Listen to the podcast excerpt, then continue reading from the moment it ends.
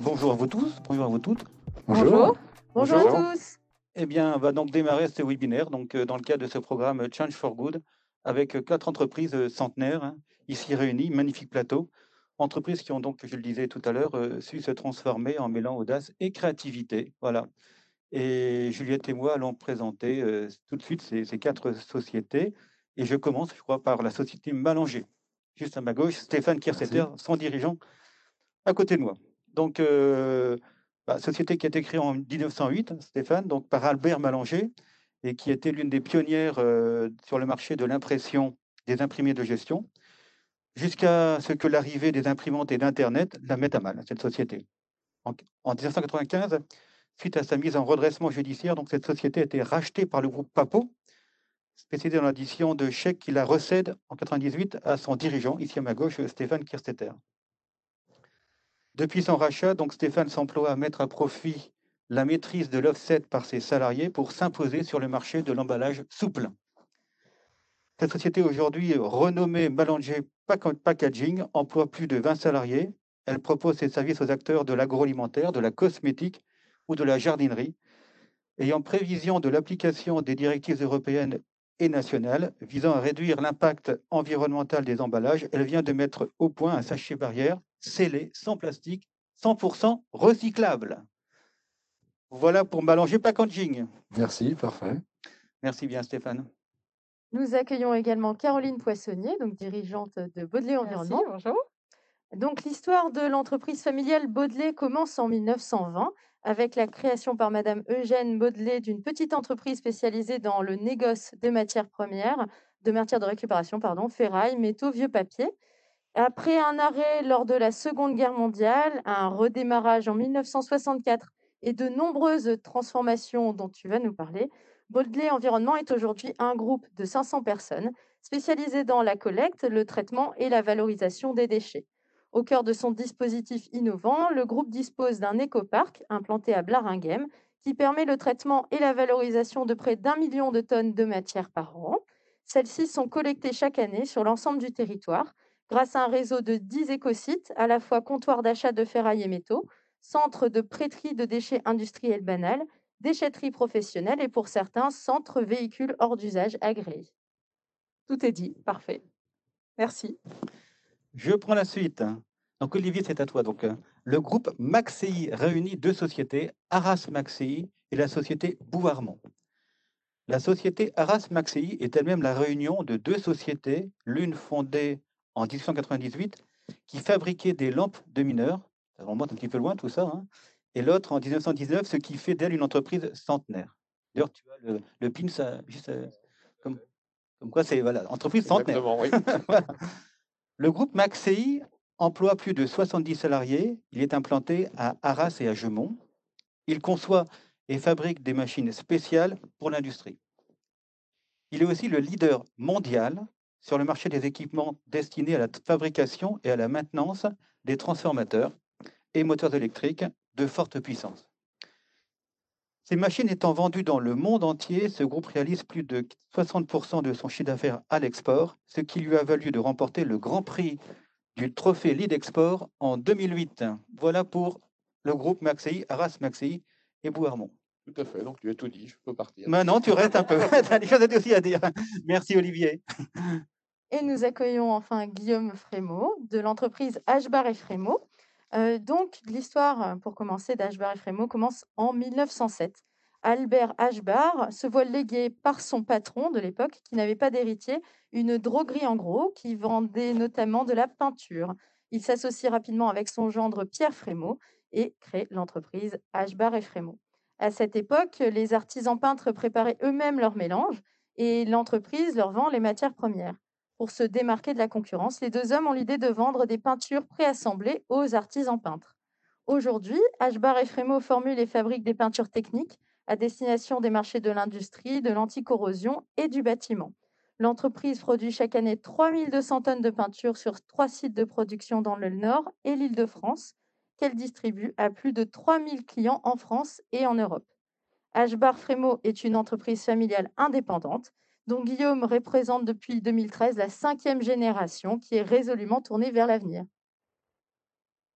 Merci Juliette et merci d'avoir fait l'effort de prononcer correctement notre nom. C'est votre Très bien. Alors, merci à tous d'être présents.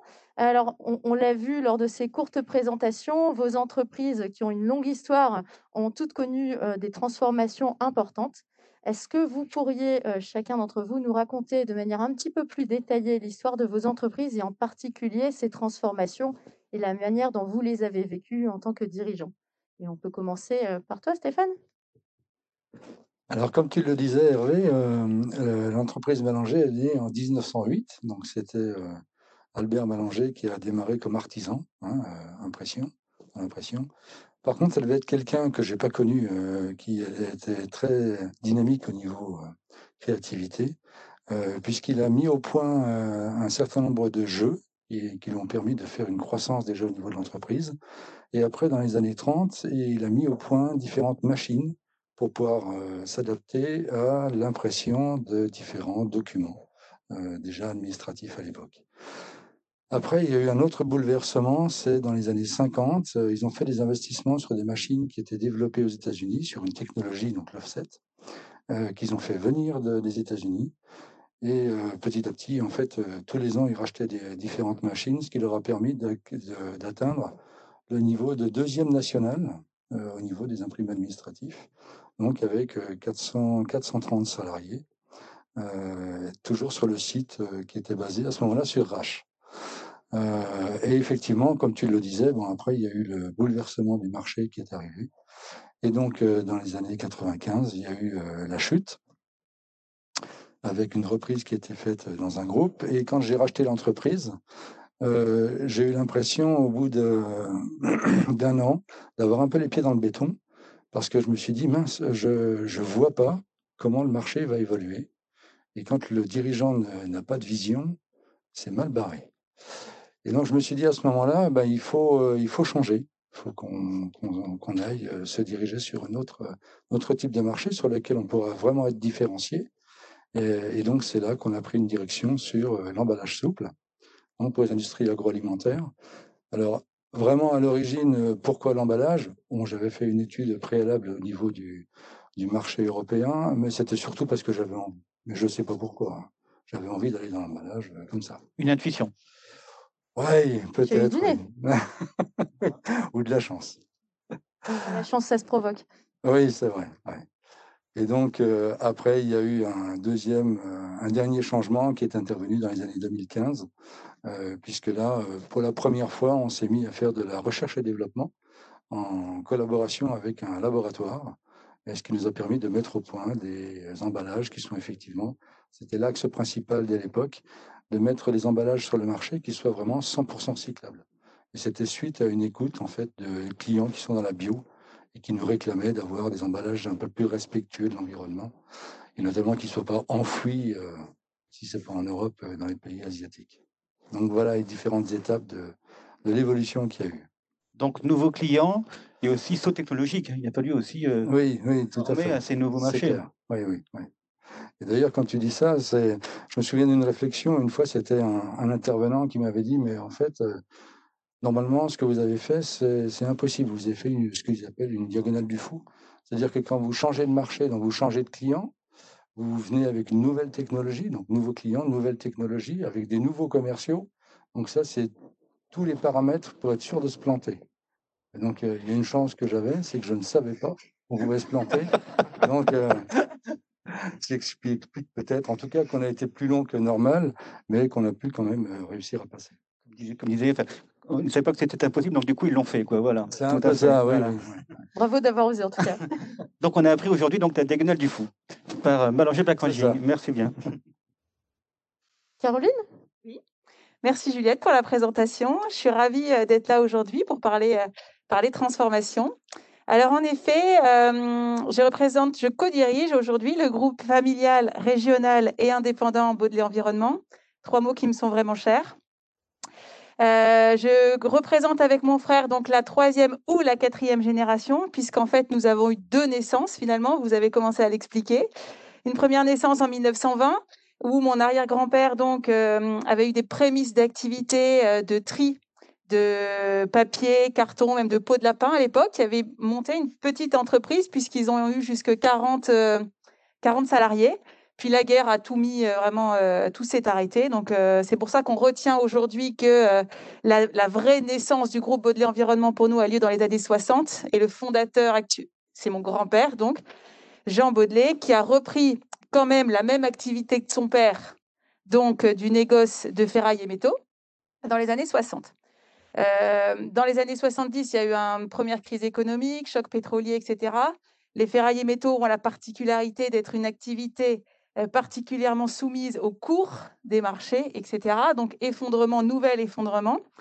Euh, sauf que là, il a déjà eu l'intuition de dire, euh, puisque je suis sur un marché dépendant des cours, il me faut une autre activité, donc une première diversification dans un secteur qui, lui, n'est pas soumis à ces mêmes aléas, dans un, souci de, de, sécurité. Donc il y a une première diversification dans les années 1975 vers le traitement des déchets.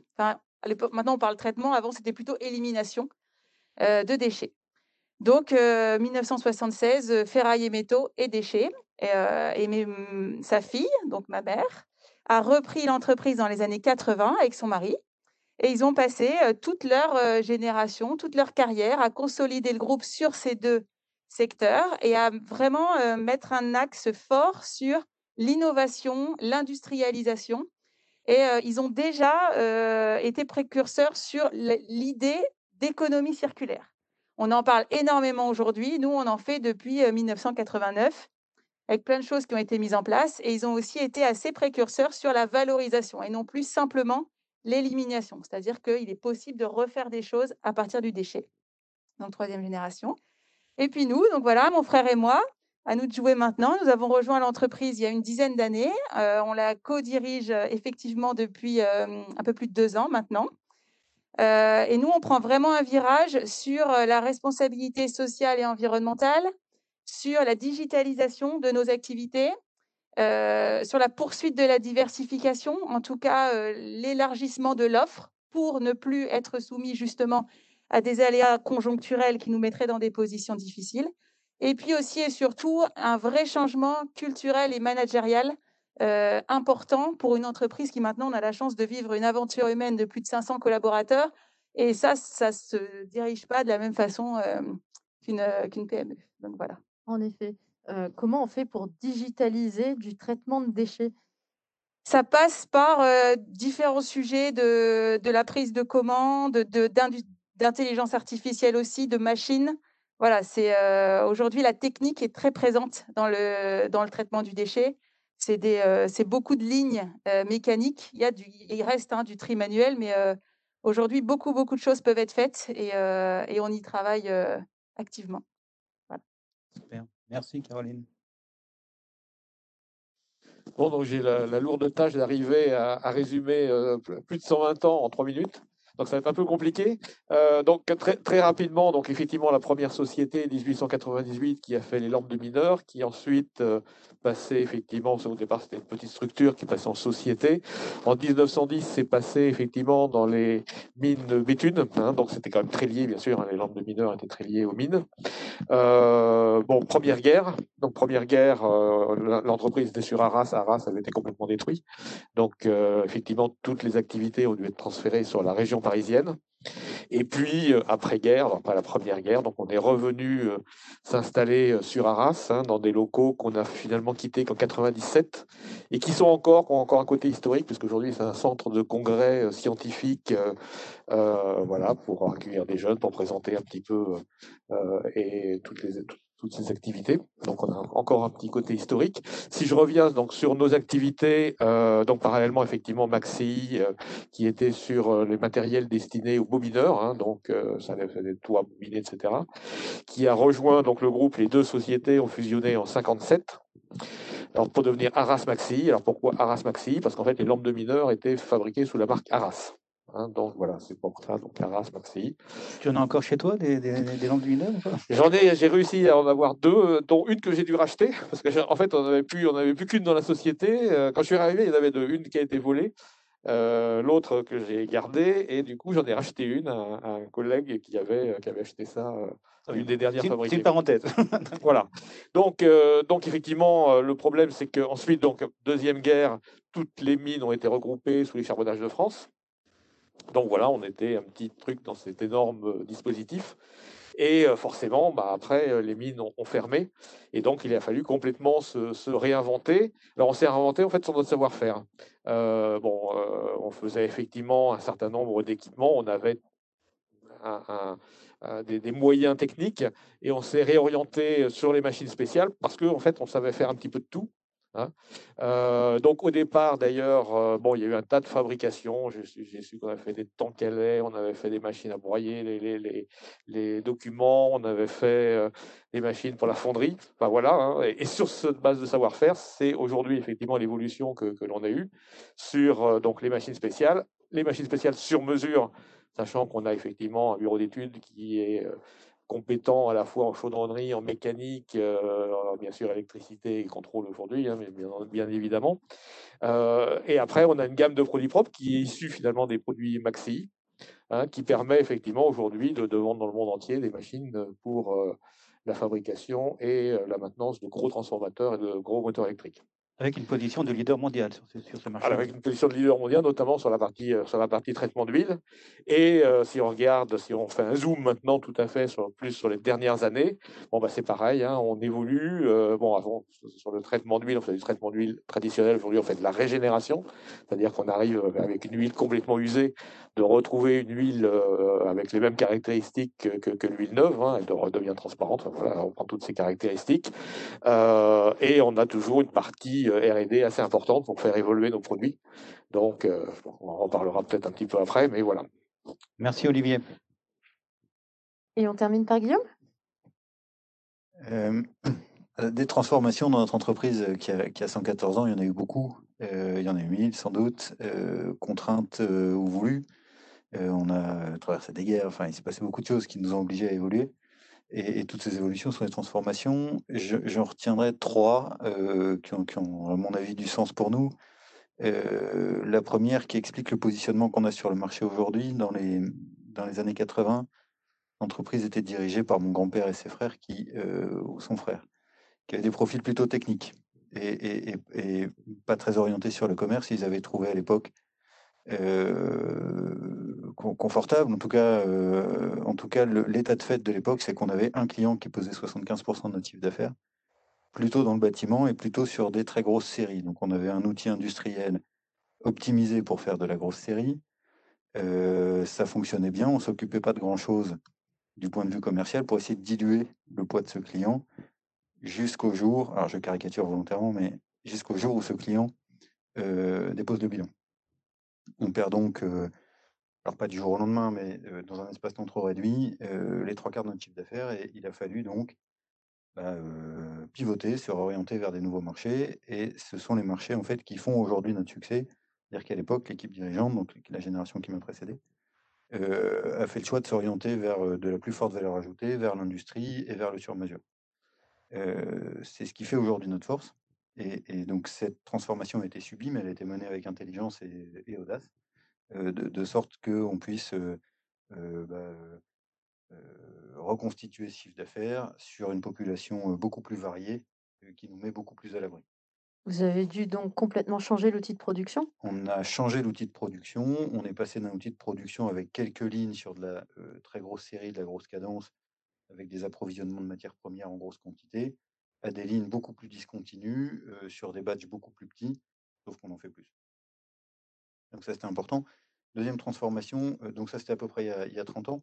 Deuxième transformation qui, m'a marqué plutôt sur l'aspect vision, parce que c'est un peu anecdotique, mais c'était important pour moi. Euh, dans les années 70, il y a eu les deux chocs pétroliers. Et la, peinture, et c'est encore vrai aujourd'hui, euh, sollicite des matières premières qui sont beaucoup issues de la pétrochimie. Et à l'époque, mon grand-père, à l'issue du second choc pétrolier, s'est dit l'histoire va à un moment donné s'arrêter. L'exercice, il est limite. Le pétrole, à un moment donné, soit il n'y en aura plus, il sera tellement cher qu'on ne pourra plus en faire de la peinture dans de bonnes conditions de marché. Et donc, il a, puisqu'il était ingénieur chimiste, développé des peintures en phase aqueuse pour l'industrie, qui à l'époque ne se faisait pas. On- a, au fil des années, développer une expertise particulière, un peu de pointe sur ces technologies-là, et ce sont ces technologies-là qui nous permettent aujourd'hui de gagner des marchés. Donc cette, cette vision stratégique, cette capacité de, prospective ou d'anticipation, et puis le courage après d'enclencher des gros travaux de R&D, qui d'ailleurs n'ont pas payé du tout dans les 20 années qui ont suivi, puisque le marché n'était pas prêt à l'accepter. On a un peu mis ces recettes dans des cartons. N'empêche qu'aujourd'hui, on a une longueur d'avance et c'est à lui qu'on doit. Qu'on la doit, pardon. Une, troisième transformation, beaucoup plus récente puisqu'elle date de cet été.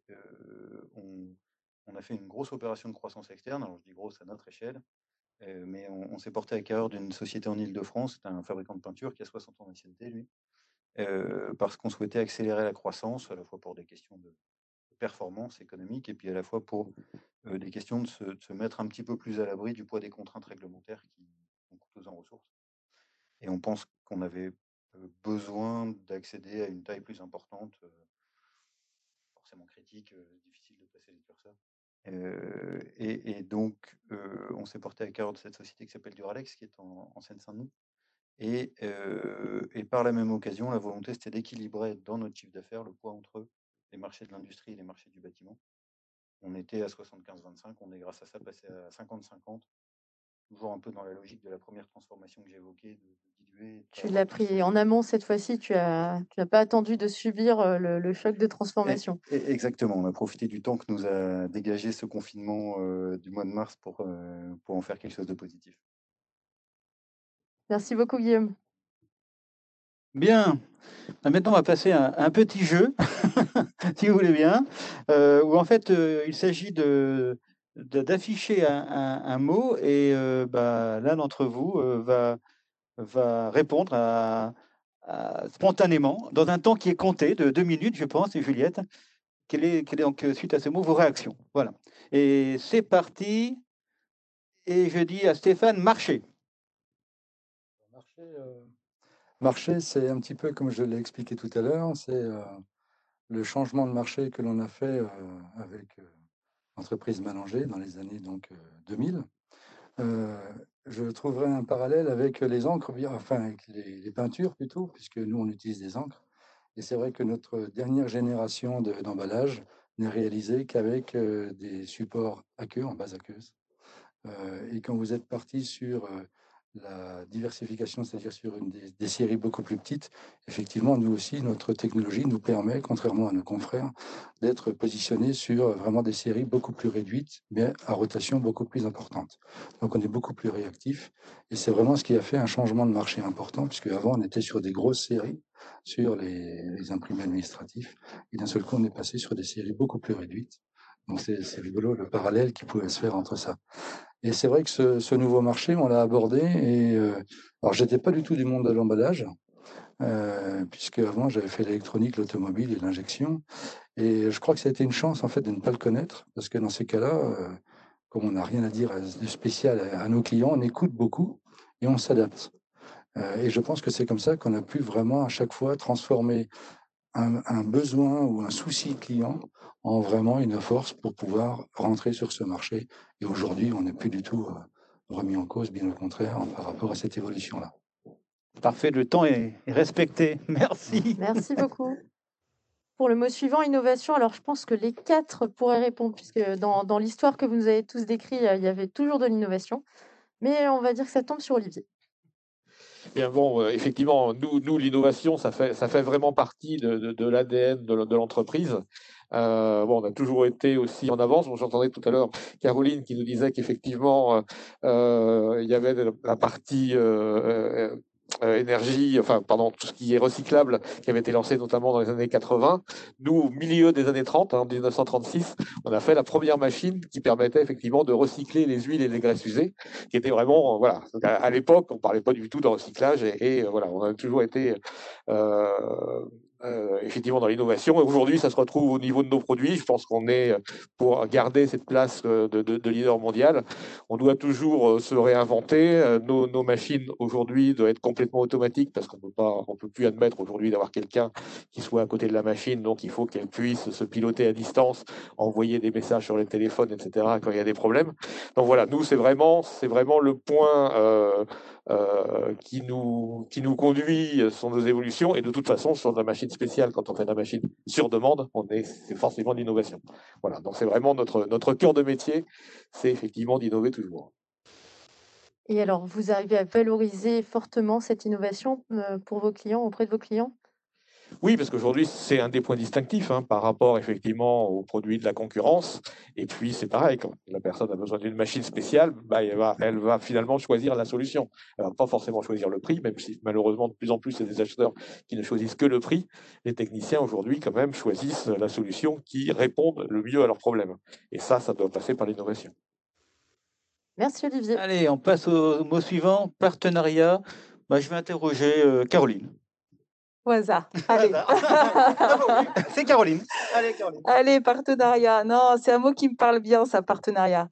Euh, le projet de transformation de notre entreprise, de notre groupe, euh, s'appuie sur un projet qu'on appelle un projet Vision, euh, qui s'appelle d'ailleurs Baudelaire 3.0 pour la troisième génération, et qui a vocation à nous amener à, à, horizon 2025 à être leader de la valorisation des ressources au Grand Nord de Paris. Et pour ce faire, nous appuyons sur cinq piliers, donc ce qu'on appelle les 5 P, et un des P, et bien sûr le mot partenariat. Alors, partenaire même, c'est pas partenariat, c'est partenaire, mais ça, ça, rejoint le P de partenaire qui intervient à deux niveaux. Le premier niveau, c'est les institutionnels, c'est-à-dire que nous avons un métier qui n'a pas forcément bonne presse, enfin en tout cas qui est dans l'air du temps, mais qui est parfois compliqué à accepter à l'endroit où nous sommes. Donc, euh, c'est aussi euh, partenaire, c'est l'importance de travailler main dans la main avec les préfectures, avec les DREAL, avec les collectivités, avec les mairies, avec les riverains. nous, on pense que la communication est vraiment la base d'une cohabitation harmonieuse.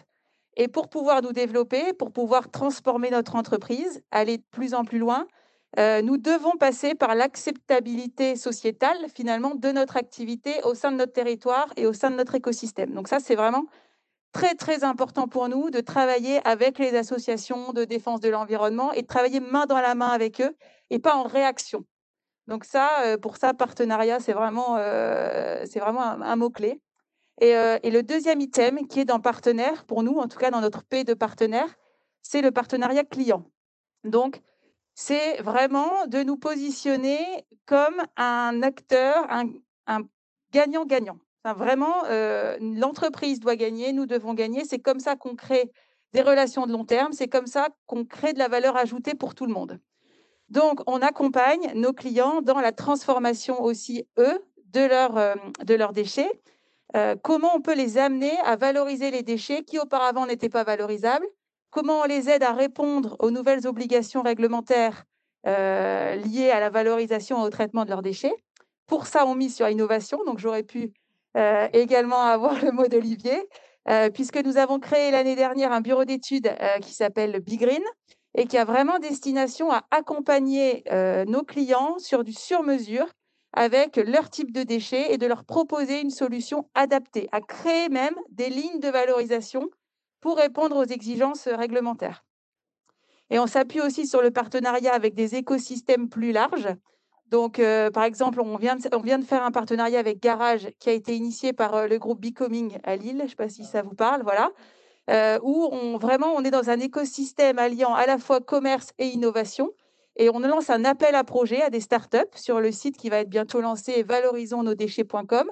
Et l'idée, c'est vraiment d'identifier toutes les sociétés qui peuvent avoir des idées un peu disruptives en matière de valorisation des déchets pour toujours amener plus à nos clients et nous positionner comme un vrai partenaire de long terme, tout simplement. Très bien, merci. Le mot suivant, investissement, ce sera pour Guillaume. investissement. Alors, quand, on parle de transformation lourde ou, significative, au point qu'on est réunis pour en parler, l'investissement est forcément très important. Euh, je, pense en revanche que l'investissement euh, financier est sans doute le moindre, ou en tout cas le plus facile euh, à gérer. Je crois que dans les transformations importantes, les, vrais sujets d'investissement sont d'abord un investissement en matière grise. je pense que si on n'a pas fait un gros effort de prospective, d'anticipation, de stratégie, et ensuite d'innovation pour inventer les solutions qui vont faire la transformation, il ne se passe pas grand-chose. Un gros investissement sans doute aussi sur le plan RH pour convaincre, embarquer ses équipes, accompagner le changement sans, sans de réticence, mais en tout cas accompagner tout le monde. Et, et, dans investissement, on peut aussi entendre engagement, c'est-à-dire que dans transformation, il y a obligatoirement la notion d'engagement, de prise de risque, pour le dirigeant bien sûr, mais pour les collaborateurs qui vont apprendre à travailler d'une nouvelle manière sur des nouveaux marchés, enfin des choses qu'ils ne connaissaient pas. Et, là, donc, y compris pour les collaborateurs, il y a une prise de risque. en dernier, moi, je mettrais l'investissement financier, lever des fonds quand l'idée est bonne. Il y a des gens comme vous pour, pour nous aider. Donc, Merci. Allez, on continue. RSE, RSE, RSE, Stéphane, RSE. Bah oui, pourquoi pas. Euh, la RSE chez nous est devenue euh, très très importante effectivement à partir de 2015. Donc on l'a démarré par, euh, par l'innovation, le même mot, avec cette collaboration avec le, laboratoire pour vraiment répondre, comme je le disais tout à l'heure, à un, besoin pour les clients dans la bio. et je dirais qu'on a aussi intégré à la même époque un peu le, le mouvement REF3, qui nous a permis en fait de démarrer d'une thématique, l'innovation, pour aboutir à six thématiques en fait qui ont été développées au fur et à mesure. Et c'est vraiment avec une orientation de plus en plus naturelle. Euh, et euh, pour aboutir vraiment sur des emballages qui sont vraiment le plus proche du respect de l'environnement. Et même, euh, ce que mon souhait le plus cher, ce serait de réussir à faire des, des emballages qui puissent être biodégradables dans le milieu naturel, mais même qui favoriseraient la création de nouvelles plantes. Bon, ça, on n'y est pas encore. Hein, c'est un peu le rêve. Tout un programme. Mais c'est vrai que la RSE a chez nous pris une telle importance que euh, j'ai révisé un petit peu la stratégie, d'ailleurs, que tu connais, euh, pour justement euh, mettre la RSE au centre de la stratégie de développement de l'entreprise. C'est vraiment une démarche volontaire qui est initiée par l'innovation. Bravo. Merci. Qualité, Olivier? Oui, bah effectivement, bon, nous, euh, qualité, c'est un peu une, enfin, c'est une obligation, mais c'est une bonne obligation, je dirais, parce qu'effectivement, quand on vend des machines un petit peu partout dans le monde, hein, euh, on en a aussi bien en Asie, en Afrique, etc., en Amérique du Sud. Euh, bon, si on doit effectivement envoyer à chaque fois nos collaborateurs pour faire une opération de garantie ou autre sur ces machines, c'est pas possible. Hein. Donc, c'est effectivement pour nous un point très important, hein, la qualité et la fiabilité de, nos équipements. et on y travaille. Je dirais que c'est toujours à chaque fois qu'on conçoit une machine on réfléchit à tout ce côté, effectivement, euh, euh, maintenabilité. Euh, donc, aujourd'hui, effectivement, pour nous, c'est vraiment, c'est vraiment un point, un point très, très, très, très important qui font partie, de, encore une fois, de, l'ADN de l'entreprise. Et ça se poursuit, hein, c'est-à-dire qu'aujourd'hui, effectivement, dans, tous les équipements d'innovation que l'on est amené à apporter, on y intègre aussi tout cet aspect, tout cet aspect qualité, hein, de façon à ce que nos clients retrouvent, euh, avec les technologies actuelles, la qualité et la fiabilité qu'ils ont connues. Hein. Ça nous arrive d'avoir en maintenance, par exemple, des machines qui reviennent, qui ont 40, 50 ans, parce que voilà, le cœur de la machine euh, est tout à fait, euh, tout à fait viable. Et bon, c'est vrai que on peut la moderniser, mais on arrive effectivement à avoir vraiment des, machines. L'obsolescence programmée chez nous n'existe pas. Malheureusement, parce que ça, on aimerait bien de temps en temps qu'elle dure un petit peu moins longtemps. Très bien. C'est bien quand même. Allez, Guillaume, parle-moi d'actionnariat alors. Euh, actionnariat, je, ne suis euh, peut-être pas hyper bien placé pour parler de ça parce que chez nous, euh, les dirigeants opérationnels ont toujours été les seuls actionnaires de l'entreprise. Donc, il n'y a jamais eu de sujet, soit d'opposition, soit de, différence. chez nous, les actionnaires sont les dirigeants de l'entreprise. Je, pense que c'est une force, en tout cas un confort très important.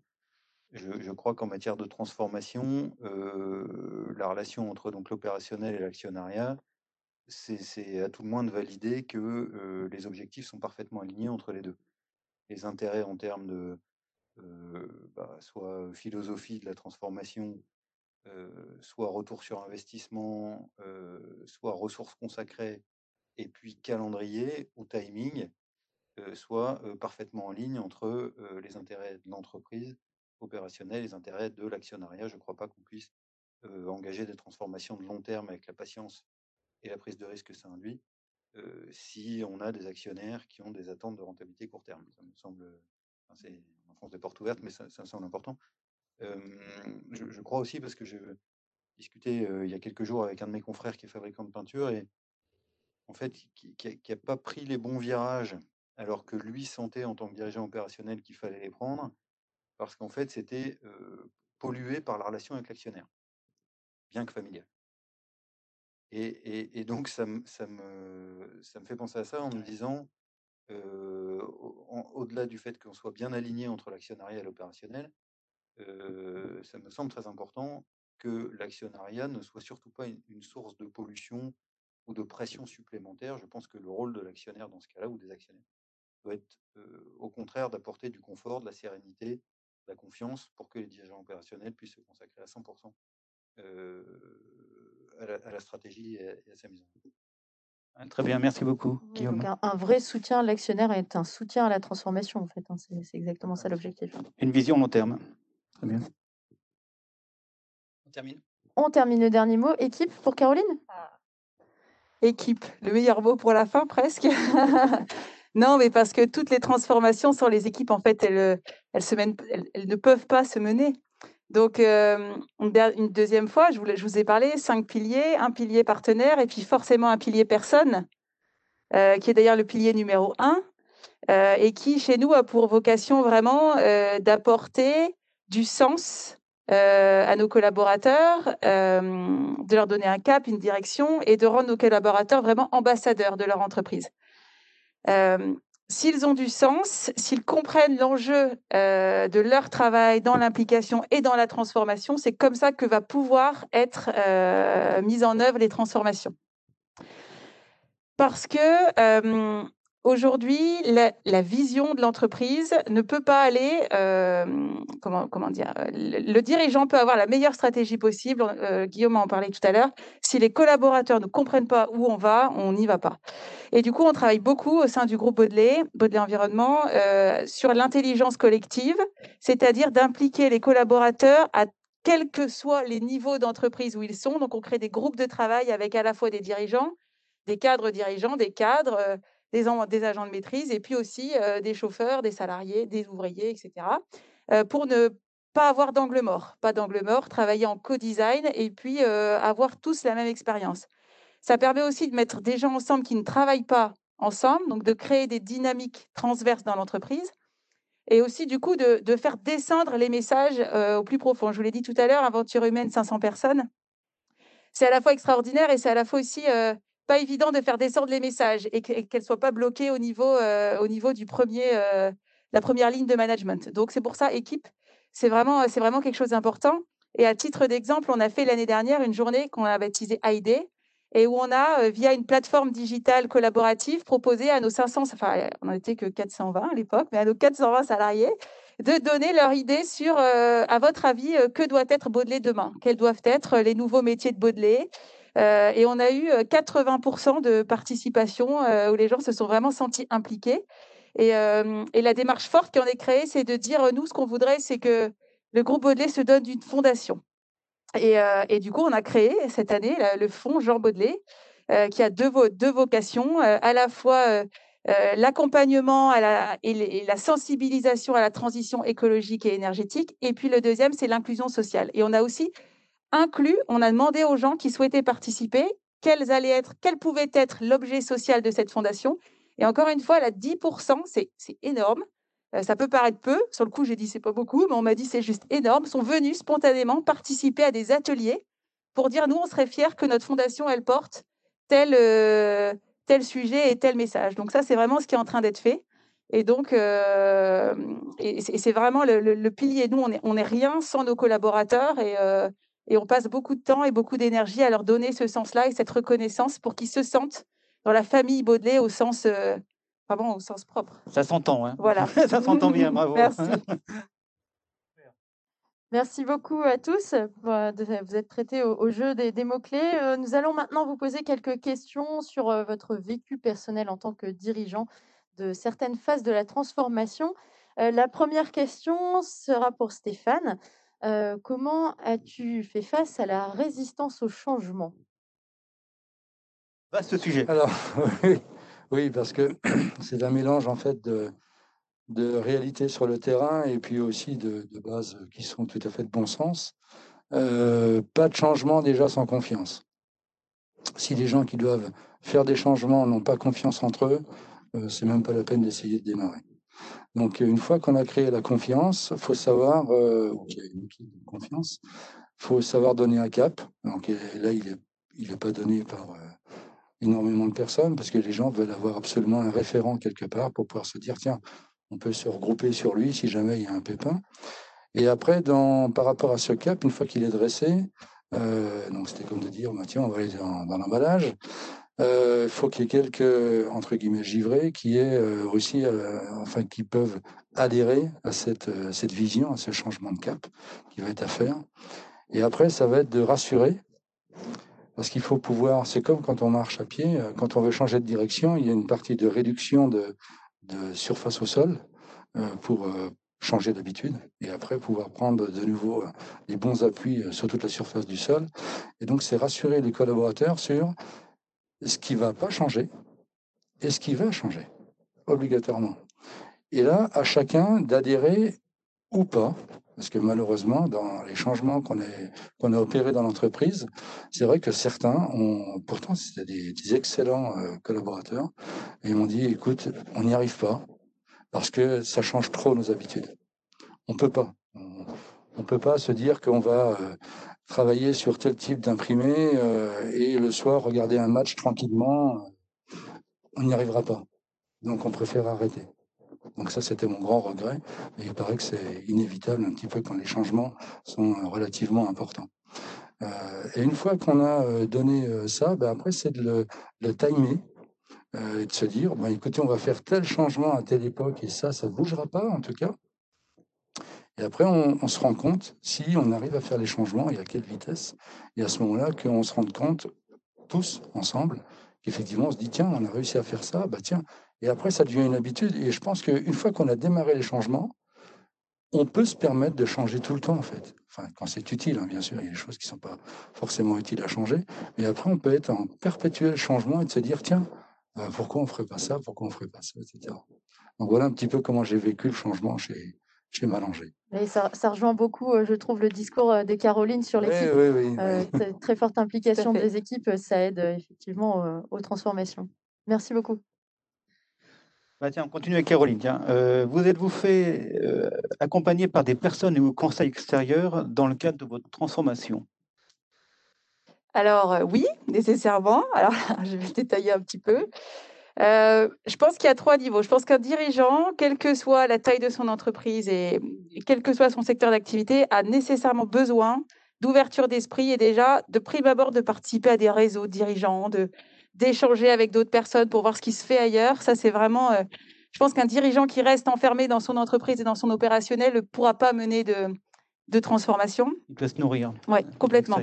Le 2e, plus loin que ça, heu, outre les réseaux qui peuvent être ponctuels, plutôt d'affaires, plutôt de développement personnel et cetera, je pense qu'il est absolument nécessaire également que le dirigeant soit coaché au sens, heu heu, coaching personnel. Nous, on se fait, notamment, accompagner par Brix, qui fait de la préparation, mentale et physique du dirigeant. Parce que je pense qu'avant de mener une transformation, un dirigeant doit se transformer lui-même. Doit se trans on doit se transformer nous-mêmes, parce que ça se fait pas. Il y a de la résistance au changement, heu, Stéphane vient d'en parler et heu, il doit être prêt vraiment, dans sa tête et dans sa posture. Voilà et le 2e chose et une fois que le dirigeant est prêt, une fois que nous sommes prêts, une fois que nous avons la vision, le cap de vraiment ce qu'on veut faire, là, on peut se faire accompagner par des, par des cabinets externes, spécialisés sur de la transformation managériale. Nous, par exemple, on travaille avec, heu, Sésame & Co, sur l'évolution de business model, sur de la transformation financière et cetera. Là, on peut travailler avec d'autres cabinets, par exemple Expert & Co ou des transformations métiers. Là aussi, notre métier change, évolue, on doit se faire accompagner par des experts. Là, on va aller chercher des cabinets extérieurs. Mais si le dirigeant n'est pas prêt, ne sait pas où il veut aller et ne porte pas lui-même son projet de transformation, donc c'est pour ça que l'étape du dessus, avant de se faire accompagner par des cabinets, si on ne sait pas où on veut aller, c'est réduit, encore une fois, je pense, à l'échec. Donc, pour moi, l'accompagnement du dirigeant, c'est au contraire, c'est pas du tout une faiblesse, c'est c'est ce qui lui permet de grandir, c'est ce qui lui permet d'être toujours en, en autocritique, de savoir prendre du recul. Et, et, je pense, dans mon cas, que c'est d'autant plus vrai sur les entreprises familiales où on a des fois tendance à être un peu en autarcie. Et du coup, l'ouverture d'esprit est vraiment très importante. Merci pour Merci. ces précisions. Olivier, à toi. comment fidéliser, mais aussi attirer des nouveaux talents dans une entreprise en mutation? Je, pense que le fait d'être en mutation, c'est pas c'est pas forcément un point négatif. Hein. Je pense que pour un salarié, il vaut mieux qu'il soit quand même dans une entreprise en mutation, euh, même peut-être pas en révolution, c'est plus compliqué, mais en mutation, je pense que c'est plus sympathique que d'être dans une entreprise qui est dans un train-train et qui fait toujours la même chose. Alors c'est vrai que, euh, bon, alors il y a des points positifs, des points négatifs. Un point négatif qu'on a malheureusement tous autour de la table, c'est qu'on est dans l'industrie, donc c'est pas forcément effectivement là où les jeunes, les jeunes talents sont les plus attirés. Et là, je pense qu'on a bien une action collective à faire hein, ensemble pour essayer de, changer l'image de l'industrie et faire venir effectivement les, jeunes, les jeunes dans l'industrie. Euh, bon, en revanche, nous, on a un petit côté positif, euh, bon, que d'autres ont aussi hein, autour de la table, c'est qu'on a un produit propre. Hein, et c'est vrai que c'est plus sympa, c'est un petit peu effectivement celui qui fait la cathédrale, ou c'est pas pareil s'il fait simplement une taille de pierre sans savoir la destination. Bon, nous, on a la chance d'être assez intégrés. On a tous les métiers, on a des chaudronniers, on a des mécaniciens, on a des électriciens, etc. Et en fait, ils voient ce qu'ils construisent. Et, ils voient même les clients. Il y a des clients qui viennent chez nous, qui font la mise en route, qui font la réception des machines. Après, ils voient que c'est mis dans des caisses et ils voient que ça part en Chine, ils voient que ça part en Amérique du Sud, etc. Donc ça, c'est un côté, euh, c'est un côté positif et je pense que ça fait partie effectivement de l'attractivité au niveau, au niveau des salariés. C'est valorisant. Tout à fait. Voilà, voilà, c'est valorisant. Ceci étant, voilà, on a toujours, on a toujours malgré ça des salariés. Ce matin, on était avec un salarié qui nous dit, bah oui, j'ai, j'ai une offre à Port Grimaud. Alors c'est vrai que mon, mon associé qui est pourtant marseillais essayer de lui expliquer que c'est beaucoup mieux dans le nord que dans le sud.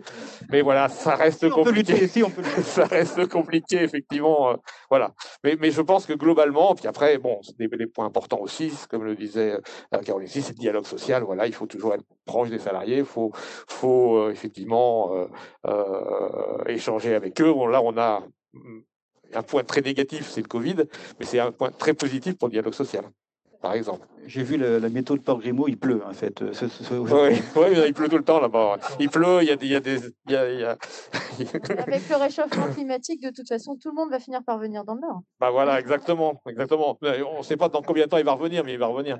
bah voilà, bah voilà. Très bien. Allez, dernière question, c'est pour Guillaume. Si tu pouvais revenir en arrière, Guillaume, qu'aurais-tu fait différemment?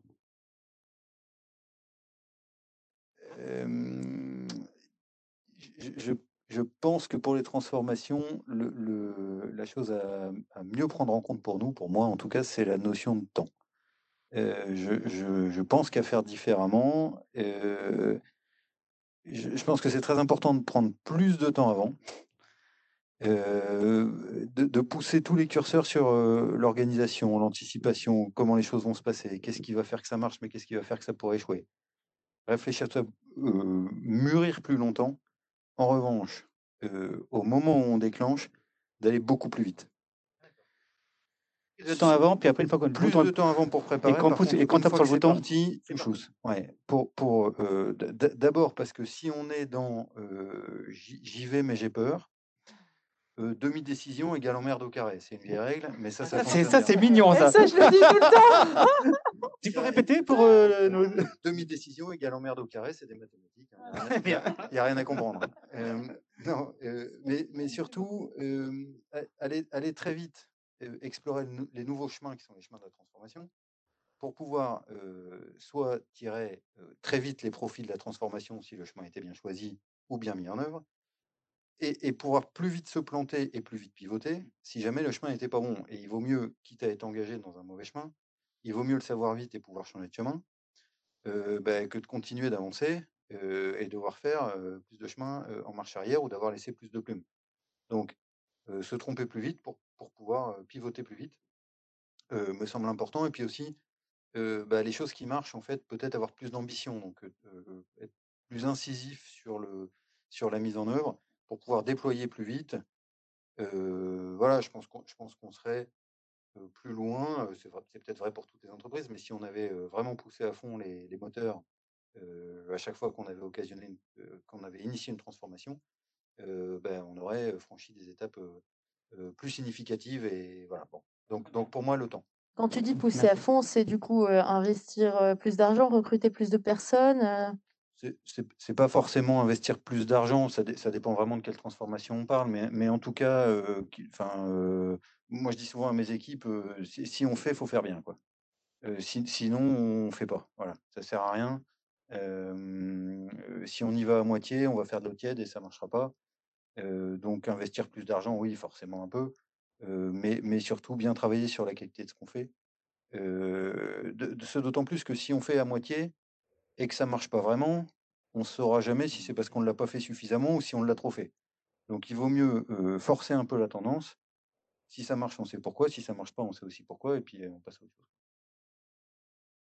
Très bien, merci. On arrive bientôt à la, à la fin de ce webinaire. Et donc, avant le mot de la fin qui va être dit par Juliette, un dernier tour de table, si vous voulez bien, avec la question qui est la suivante. Et chacun donc répondra à tour de, chacun son tour. Quelle sera, d'après vous, la transformation menée par la prochaine génération dans votre entreprise? Stéphane, à toi l'honneur. Euh, alors, je ne suis pas certain parce que justement, je ne suis pas de la nouvelle génération, donc il risque d'avoir un angle de vue qui peut être radicalement différent. Euh, je pense qu'en tout cas, on a, deux voies possibles. Euh, une certaine décentralisation de la fourniture des emballages, c'est-à-dire que ça puisse être beaucoup plus proche du lieu de consommation que de centraliser comme aujourd'hui. Euh, je pense surtout à un autre axe qui me paraît encore euh, plus important pour la suite, c'est euh, d'aller sur les objets connectés et donc aussi les emballages connectés. Parce que là, il y aurait pas mal de ressources, même sans besoin d'énergie complémentaire à apporter à l'emballage, parce que lui-même peut déjà en contenir un certain nombre. Et donc, il y a peut-être des, des choses à faire à ce niveau-là. L'emballage connecté, Next Generation. OK. Caroline, à toi. Alors, moi, je pense que le mot-clé va être énergie. Euh, nous sommes déjà convaincus à notre génération que l'avenir du déchet, c'est l'énergie. On, valorise aujourd'hui des matières. Euh, il y a des objectifs hein, euh, réglementaires, législatifs vers 100% de valorisation matière. Ça, on n'y croit pas trop, enfin peut-être. Euh, en tout cas, euh, de nouvelles sources, de, de nouvelles possibilités de valorisation, ça c'est sûr. Mais nous, on est convaincus que le déchet sera une matière première euh, secondaire via l'énergie. Aujourd'hui, on transforme déjà du biogaz en électricité et en gaz naturel avec des installations. je pense que demain, un cran pourra être franchi pour vraiment créer de l'énergie verte à partir des déchets en plus grande quantité. Je pense vraiment que L'avenir du déchet, c'est l'énergie. Très bien, merci. Olivier, Olivier? Oui, ben, je rebondis un petit peu effectivement sur ce que dit Caroline, parce que nous aussi, euh, bon, on est, on est déjà dans le domaine de l'énergie avec les transformateurs. Hein. Euh, et effectivement, alors moi, c'est pas un problème de génération, parce que je ne représenterai qu'a priori une dizaine de pourcents du temps des 120 ans de l'entreprise, euh, parce que je n'ai pas d'enfants qui veulent reprendre. Mais c'est vrai qu'aujourd'hui, bon, on a une vision et on, on a un projet sur l'hydrogène. Hein, donc euh, voilà, donc euh, on espère. Alors bien sûr, l'hydrogène, c'est euh, une échéance à peu près 2030. Hein, je pense que l'économie de l'hydrogène sera mature à peu près à ce moment-là. Mais effectivement, on espère pouvoir être un des acteurs aussi dans le domaine de l'hydrogène. sur un projet, donc c'est l'hydrogène offshore, c'est-à-dire production sur des, champs d'éoliennes ou hydroliennes en pleine mer. voilà. Donc c'est un petit peu le, la vision de pouvoir être un des acteurs dans ce, sur ces énergies du futur. Très bien, merci. Guillaume, la sixième génération, qu'est-ce qu'elle va faire? Encore un peu de temps. Hein. J'ai un peu le temps. Je pense qu'elle fera deux choses euh, majeures. Euh, la première, sans doute au service de la deuxième, mais euh, les prochaines générations elles verront un changement majeur sur les technologies industrielles. Je pense que, je pense que dans les 20 prochaines années, on va voir plus de changements dans les technologies industrielles que sur les 50 ou 60 dernières années. On commence tout juste à avoir accès J'étais hier en rendez-vous avec un, partenaire sur intelligence artificielle au service de la maintenance prédictive, au service de l'amélioration de la qualité, avec des algorithmes et des choses comme ça. On a tout juste accès péniblement à des bribes de trucs qui aujourd'hui sont réservés aux, majors de l'aéronautique, etc. Pour les PME, ça va prendre un peu de temps, mais je pense que ce sera une évolution majeure et, indispensable. Ça ira aussi de pair avec le côté intégration dans le tissu, dans la société, etc. Quand, l'industrie aura fait ces, pas-là. Et le deuxième, c'est environnemental. On fait beaucoup, on avance beaucoup. Je pense qu'on est à 3% de ce qu'on peut faire. Je rejoins une nouvelle fois Caroline sur le déchet, l'énergie, produire propre, produire sobre. On, fait tout ce qu'on peut. Aujourd'hui, les technos n'y sont pas. On travaille, nous, avec Big Green, le, bureau d'études de Caroline, sur la partie qu'est-ce qu'on peut faire de nos déchets intelligemment. Il y a un monde à ouvrir. J'espère que je pourrai contribuer, mais ce qui est certain, c'est que les, projets des prochaines années, ce sera techno-environnement. Beau programme. Merci beaucoup. Euh, et donc, euh, on arrive à la fin du webinaire. Un grand merci à tous les quatre pour tous vos témoignages très inspirants. Euh, vos entreprises sont très différentes et on voit néanmoins énormément de points communs, que ce soit dans l'innovation, dans l'implication des équipes, dans la RSE aussi, qui est vraiment au cœur de, de vos sujets à tous les quatre. donc, j'espère que cela aura inspiré aussi les entreprises qui nous regardent et les jeunes générations à venir travailler dans l'industrie. Le message est passé, Olivier. Et donc, vous pourrez, euh, si certains veulent réécouter euh, ce webinaire, le retrouver en podcast sur IRDVox dès la semaine prochaine. À très bientôt. Merci de nous avoir invités. Merci, pour l'invitation. À bientôt.